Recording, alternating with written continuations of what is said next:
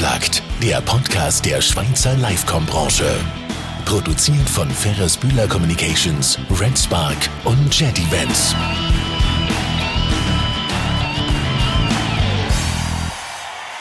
Herzlich willkommen bei Unplugged, dem Schweizer Podcast für die Livecom-Branche. Der Podcast wird euch präsentiert von Top Event Schweiz AG, dem Supplier für modernes Eventmaterial. Mein Name ist Ferris Bühler und ich freue mich, diese Folge präsentieren zu dürfen. Am 16. Februar 2022 hat der Bundesrat fast sämtliche Corona-Massnahmen aufgehoben. Damit sind auch die Bewilligungspflicht für Grossveranstaltungen und Zugangsbeschränkungen mittels Zertifikat gefallen. Ein richtig cooler Freedom Day, nicht nur für die Bevölkerung, sondern vor allem für die Schweizer Livecom-Branche, wo sich jetzt kaum vor Aufträgen retten kann. Doch die Freude in der Branche hat nicht lange angehalten. Gemäss Erhebung im November 2021 sind nämlich rund ein Viertel der Fachkräfte abgewandert. Zusätzlich fehlt der Nachwuchs für technische Bühnen- und Veranstaltungsberufe. Tja, wie geht die Branche mit dem um und was macht sie dagegen? Darüber sprechen wir in dieser Folge von Unplugged. Und ich freue mich riesig, hier bei mir im Studio Jörg Gantenbei, Präsident vom Schweizer Verband der Technischen Bühne- und Veranstaltungsberufe begrüßen zu dürfen. Kurz SVTB genannt. Hallo Jörg. Hallo Ferris. Schön bist du heute mit dabei. Ich muss dich natürlich fragen, was sind deine ersten Gedanken gewesen, wo du gehört hast, der Bundesrat sagt, Schluss mit Corona-Massnahmen, Events, es kann wieder losgehen. Ja, ich bin natürlich gefreut, also über grundsätzlich über die Aufhebungen, aber äh, einfach auch mit einer relativ großen Vorsicht, weil man einfach denken hoffen wir, es hebt. Und die Frage ist vor allem, wie lange das es hebt. Jetzt muss man auch sagen, du spürst die Branche sehr, sehr gut in, in, verschiedenen Belangen, wo du auch tätig bist. Wie würdest du momentan die Stimmung beschreiben? Die Stimmung ist insofern recht gut. Das heisst, äh, Firmen sind wieder motiviert, sie wissen wieder, wieso dass sie ihr Material im Lager haben und sie sind zum Sortieren und um schauen, wie kann sie jetzt den Herausforderungen entgegnen. Jetzt, du bist Präsident vom SVTB und ihr habt 445 Mitglieder aus der Privatwirtschaft und auch im öffentlichen Sektor. Ihr sind der grösste Verband von der Schweizer Veranstaltungstechnikbranche, wo ihr auch die Interessen der Arbeitnehmenden und der Arbeitgebenden in dem Wirtschaftszweig wahren. Wer sind denn eure Mitglieder? Unsere Mitglieder sind sehr, sehr breit gestreut. Das ist von öffentlich-rechtlichen, also wie das SRF, ist ein Mitglied von uns, weil auch dort über den Beruf sehr, sehr gefragt und wichtig ist. Dann haben wir aber über ähm, die Veranstaltungstechnikunternehmen, äh, wo Einzelbetrieb sind oder ein größere Betrieb. Dann haben wir aber vor allem auch Theaterhäuser oder auch ähm, Gemeinden, also öffentliche Institutionen, wo die ganzen Mehrzwecksäle und die ganzen Aulen in einem Ausmaß betreuen, was eben die technische Bühne braucht. Was denkst du, welchen Stellenwert hat Veranstaltungstechnik in der Schweiz und welche Berufe oder Berufsgattungen umfasst eure Branche genau? Wir umfassen relativ viele Berufe. Der klassische Beruf, wo die grössten Kernkompetenzen vereint sind, das ist äh, die Grundausbildung Veranstaltungsfachmann, Fachfrau. Das ist ein EFZ-Abschluss, eine vierjährige Lehre. Oder dann die tertiären Abschlüsse vom Tontechniker und Veranstaltungstechniker Licht und Ton als Fachausweis mit Berufsprüfung nochmal auf den Punkt ähm, von eurem Stellenwert innerhalb von der Livecom-Branche. Ihr seid meistens ja nicht sichtbar, ihr seid eher im Hintergrund. Das ist die Idee. Das sind äh, die Leute mit dem schwarzen T-Shirt, mit dem schwarzen Hemd, wo man nicht sollte sehen weil wir wollen das Produkt im Vordergrund stellen, sagt das der Act oder äh, die Tänzer oder was es dann auch immer wieder ist im Radio und im Fernsehen. Wann hast du das erste Mal realisiert, dass eure Branche personell ein Problem hat? Ja, das Problem ist schon länger bekannt. Und zwar, wir haben äh, die letzten 10, 20 Jahre, kann man eigentlich sagen, fast zweistellige Wachstumsraten innerhalb der Branche. Und das ist äh, eine Herausforderung insgesamt, dass man äh, vor allem mit der Technologie kann wachsen kann. Es ist ein weltweiter Markt und der Markt, wie gesagt, wächst schnell. Dementsprechend muss man können auch personelle Ressourcen und Ausbildungsressourcen können zur Verfügung stellen. Und das ist von Jahr zu Jahr hat sich das eigentlich zugespitzt. Und gerade wenn man jetzt an 2019 denkt, so die Pre-Corona-Zeiten, ist es dort schon sehr, sehr schwierig gewesen, äh, spezialisierte Fachkräfte zu finden. Warum ist es schwierig gewesen? Es hat mit der äh, Technologie zum tun, wo wie gesagt sehr schnell voranschreitet und ähm, bis die Leute wirklich dort sind und die Ausbildungen haben, damit sie in einem Projektleiterstatus und mit all diesen verschiedenen Sicherheitsvorschriften wirklich tätig werden braucht man da einfach sehr, sehr lange Zeit, bis man die Leute ausgebildet hat. Also wir reden da von vier Jahren Grundausbildung, dann von Berufspraxis, äh, zweijähriger Zusatzausbildung und noch Spezialisierungsrichtungen. Und wahrscheinlich auch der Fakt, dass die Leute immer wieder nachgeschult werden müssen. Du hast gesagt, Technik entwickelt sich weiter. Das macht es ganz wahrscheinlich nicht einfacher, oder? Das macht es überhaupt nicht einfacher. Aber es macht es vor allem viel interessanter. Und ähm, was der riesen Vorteil ist, die Branche hat sich entwickelt und sie hat sich vor allem auch können jetzt in der Corona-Zeit entwickeln, dass gerade viele Betriebe wirklich nochmal in Zusatzausbildung investiert haben, um eben parat zu sein für die Herausforderungen, die jetzt eben anstehen. Jetzt, wir haben in einer früheren Episode von Unplugged schon mal über die herrschende Personalknappheit in der Branche geredet, speziell in der Gastronomie- und Catering-Branche. Inwiefern glaubst du, jetzt sind ihr besser oder schlechter dran? Oder wo ist der Personalmangel gravierender? Wo der Personalmangel dann effektiv wird entstehen, das werden wir sehen. Und zwar werden wir es sehen in den nächsten Monaten. Äh, es ist jetzt äh, bei der Veranstaltungsbranche ist nicht, man kann nicht von heute auf morgen öffnen. Es ist je nach Größenordnung der Veranstaltung braucht es über, über die Jahre hinweg eine Planung. Und äh, man hat die Planungen hat man müssen umstellen, man hat die Planungen müssen anpassen.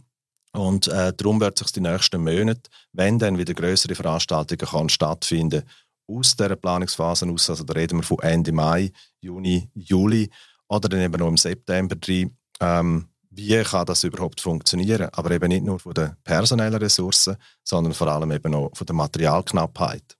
Du sagst Materialknappheit, kannst du das noch besser oder näher erläutern? Es ist ja so, dass die äh, letzten Jahre unter dem Strich ein Stillstand sind in der Branche. Das heißt, in einem Stillstand, äh, wenn man nicht weiß, wohin äh, geht die Reise überhaupt, investiert niemand. Äh, wir haben zum Beispiel gerade, sagt das bei Fuhrpark oder eben bei den technologiebasierten Materialien, die wir einsetzen, ähm, hat man nichts mehr können machen Und jetzt braucht man die Materialien und jetzt laufen wir genau in Asien, wo alle Industriezweige äh, leiden darunter. Man hat einfach Chipknappheit, man hat andere Rohstoffe, die knapp sind und jetzt äh, stehen uns quasi die Zulieferwege so eben auch nicht zur Verfügung wie in allen anderen Industriezweigen. Und das macht es nicht einfacher. Das heißt, wir haben neben der Personalknappheit wirklich auch eine Materialknappheit. Kann ich mir das gleich vorstellen wie auf einer Baustelle, wo momentan der Stahl fehlt zum Bauen? Haben ihr nicht genug Stahl, sage ich mal, zum Bühnennetz bauen? Das kann man sich ungefähr so vorstellen. Jetzt haben wir einfach der, ähm, die riesengroße Herausforderung, oder respektive das, was die Branche eben so spannend macht. Wir sind definitiv ein Just-in-Time-Geschäft. Wenn am Samstagabend um 8 Uhr das Konzert anfängt, dann ist es der Samstag und dann am Abend um 8 Uhr.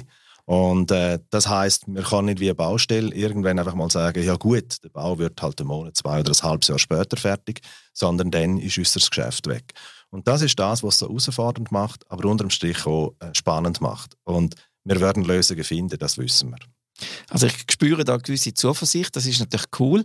Das hat man auch gesehen in der Gastronomie-Szene oder dem Catering-Bereich, wo die Fachkräfte gefehlt hat, hat man dort natürlich den Vorteil gehabt, man können auf Studenten zurückgreifen und denen relativ schnell erzählen, wie man jetzt etwas irgendwo servieren muss. Wir haben es auch gesehen im Gespräch bei Unplugged mit Anke Krause, dass es nicht immer ganz so einfach ist. Jetzt, bei euch müsste es auch so sein, dass ihr könntet kurzfristig auf Studenten oder auf äh, Aushilfen zugreifen, die irgendwo ein bisschen mit unterstützen, Hand anlegen oder anbieten.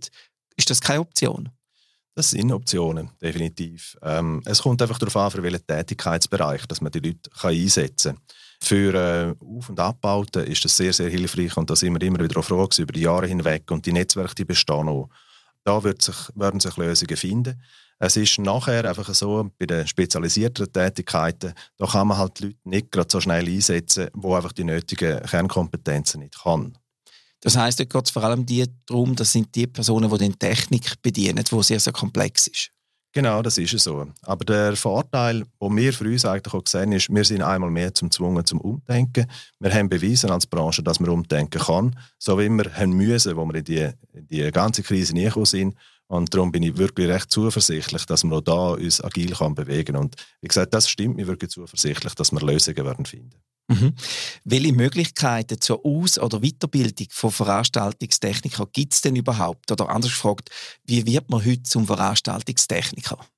Das ist ganz eine normale Berufsbildung im dualen Berufsbildungssystem. Also es ist eine vierjährige Lehre zur Veranstaltungsfachfrau und Fachmann mit einem eidgenössischen Fähigkeitszeugnis als Abschluss. Das ist der beste Einstieg, weil man da alle Grundkenntnisse erlernt über Licht, Ton, Video, Bühne. und hat nachher eben für Vertiefungsrichtungen, wo Möglichkeiten bestehen, eher Richtung Ton zu gehen, eher Richtung Licht zu gehen, eher Richtung Video zu gehen oder dann als äh, Bühnenmeister oder Meisterin können arbeiten. Eines von euren Verbandszielen ist auch die fachliche Förderung vom Nachwuchs. Da sind wir auch in letzter Zeit nicht untätig geblieben und haben schon während der Pandemie die Initiative Go Backstage lanciert. Wie ist die Idee zustande und von wem wird sie getragen?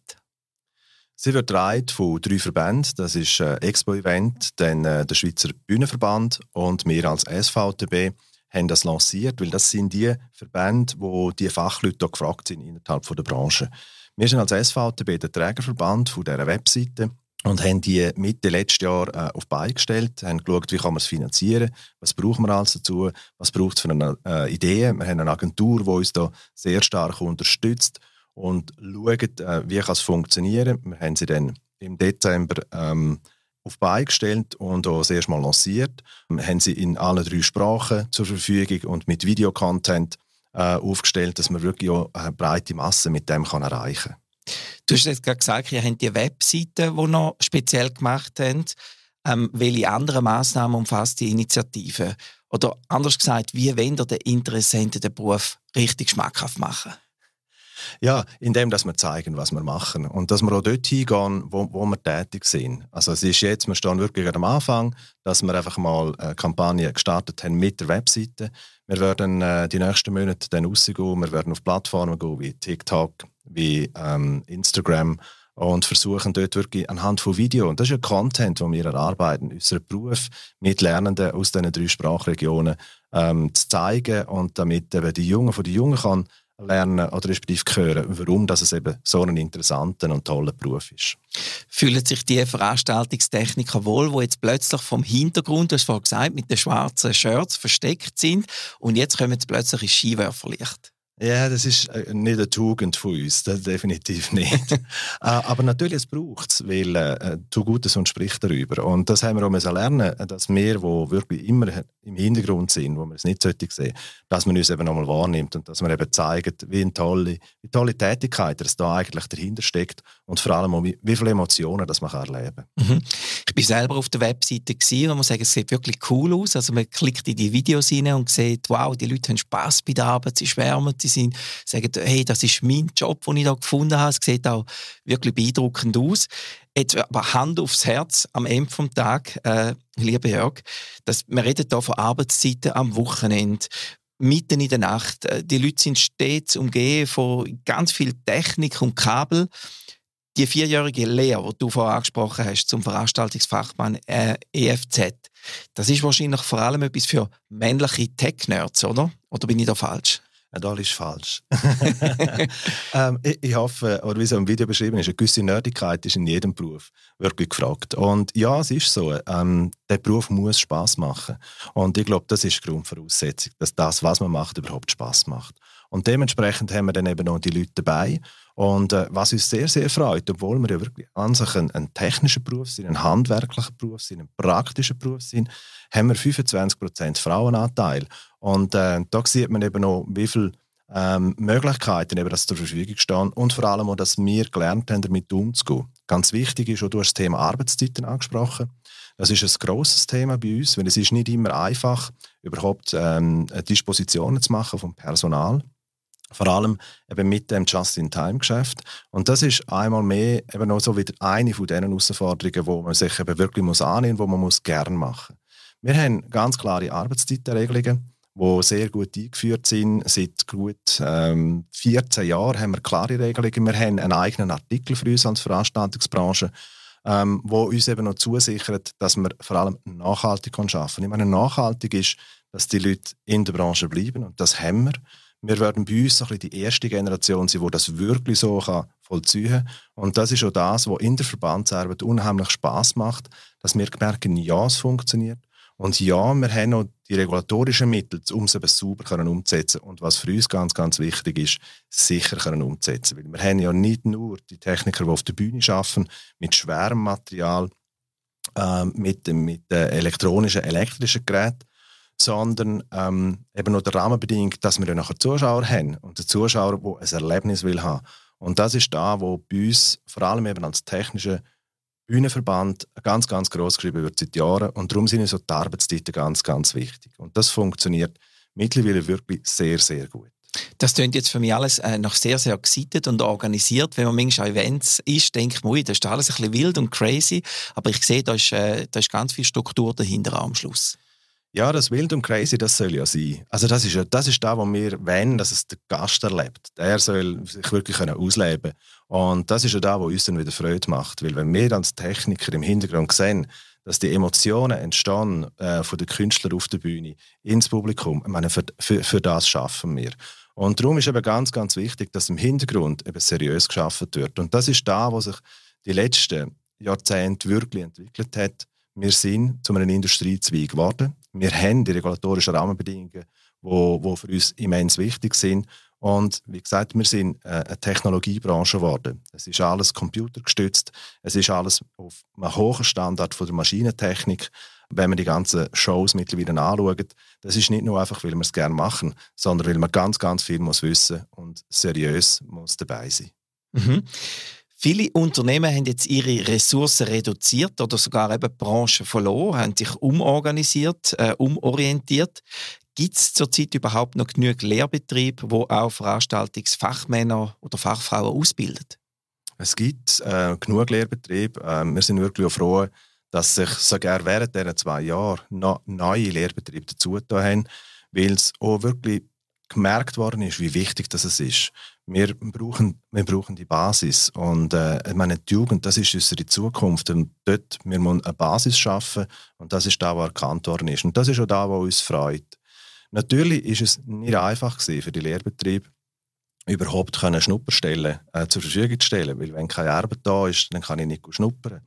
Oder ähm, wenn ich wohl vielleicht noch einen Job habe, darf ich niemand zusätzlich mitnehmen, äh, weil es vom Personal her so war, dass wenig möglich Leute dabei waren. Das war die Schwierigkeit für die Lehrbetriebe. Darum haben wir auch letztes Jahr weniger gehabt, wo die Lehre angefangen haben.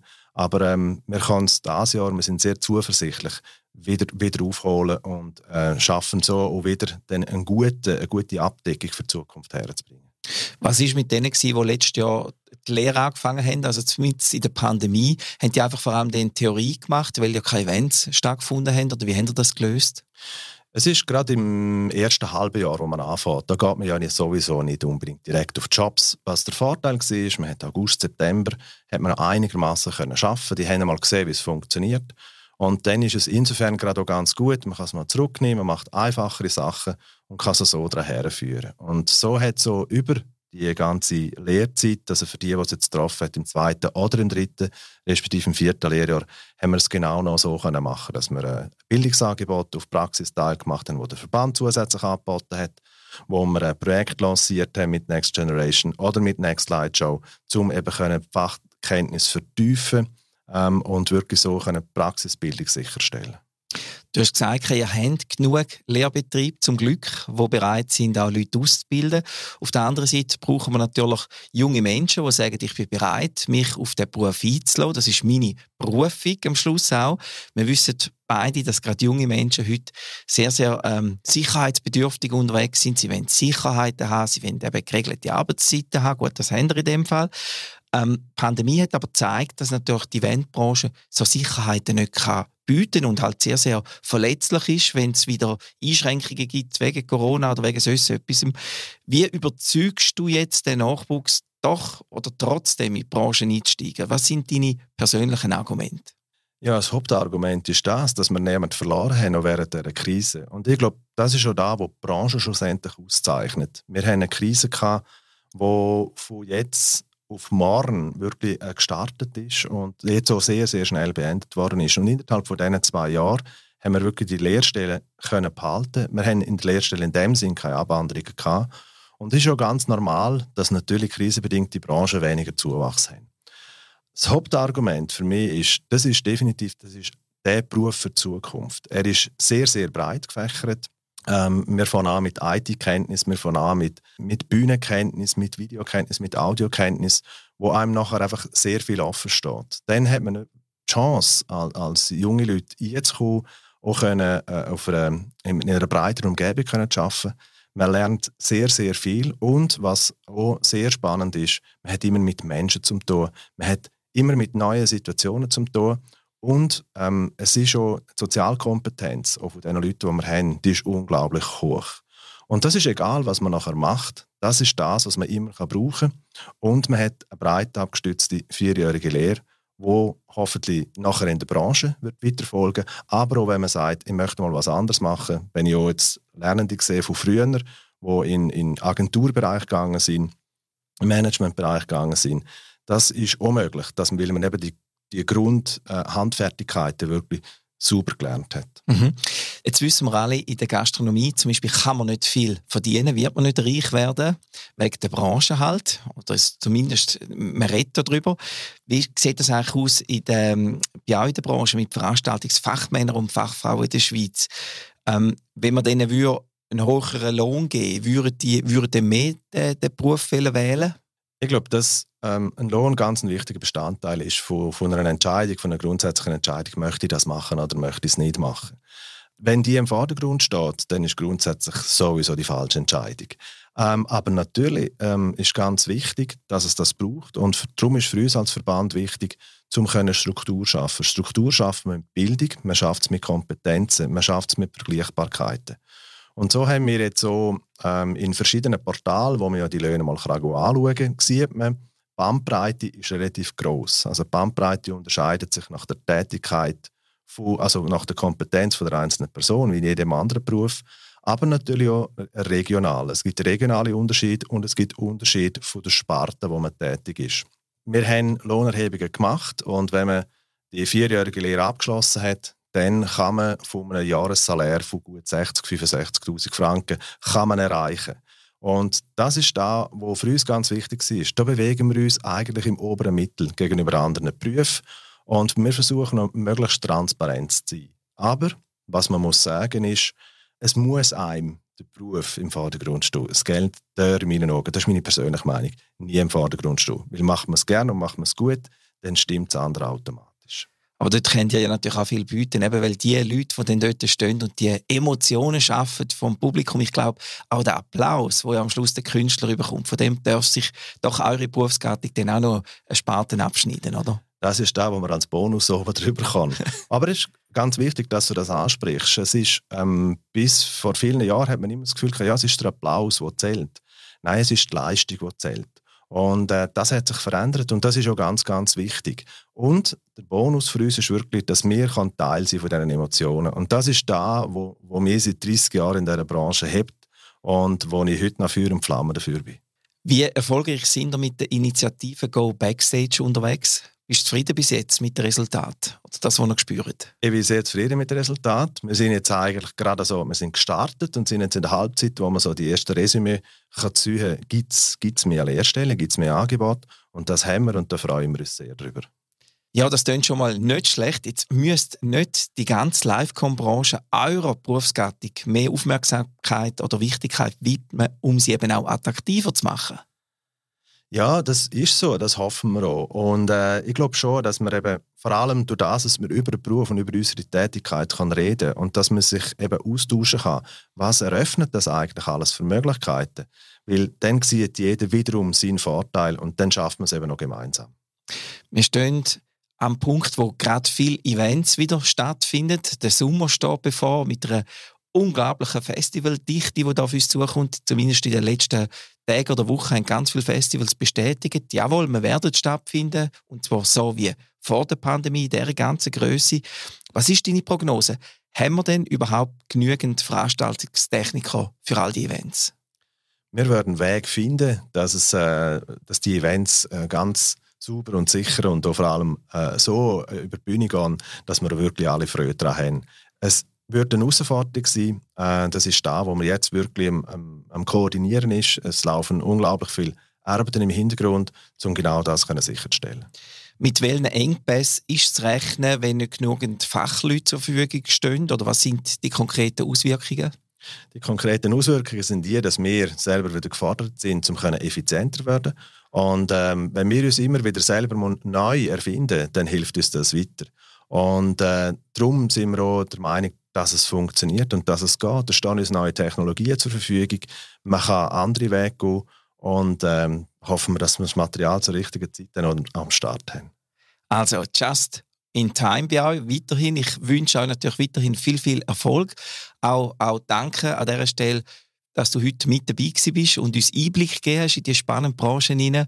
Und ähm, ich persönlich werde künftig wahrscheinlich mehr darauf achten bei den Events, wer dann eben die Personen im Hintergrund sind und denen vielleicht doch noch ein bisschen mehr Applaus geben, weil sie uns natürlich jetzt den tollen Festivalsommer ermöglichen Danke vielmals. Ja, schön sind auch ihr mit dabei gewesen in dieser weiteren Episode von Unplugged. Äh, danke vielmals. Bitte denkt daran, unbedingt den Podcast zu abonnieren und uns weiterzuempfehlen um auch künftig keine Folge zu verpassen. Und wir hören uns schon bald wieder in der nächsten Folge. Tschüss zusammen.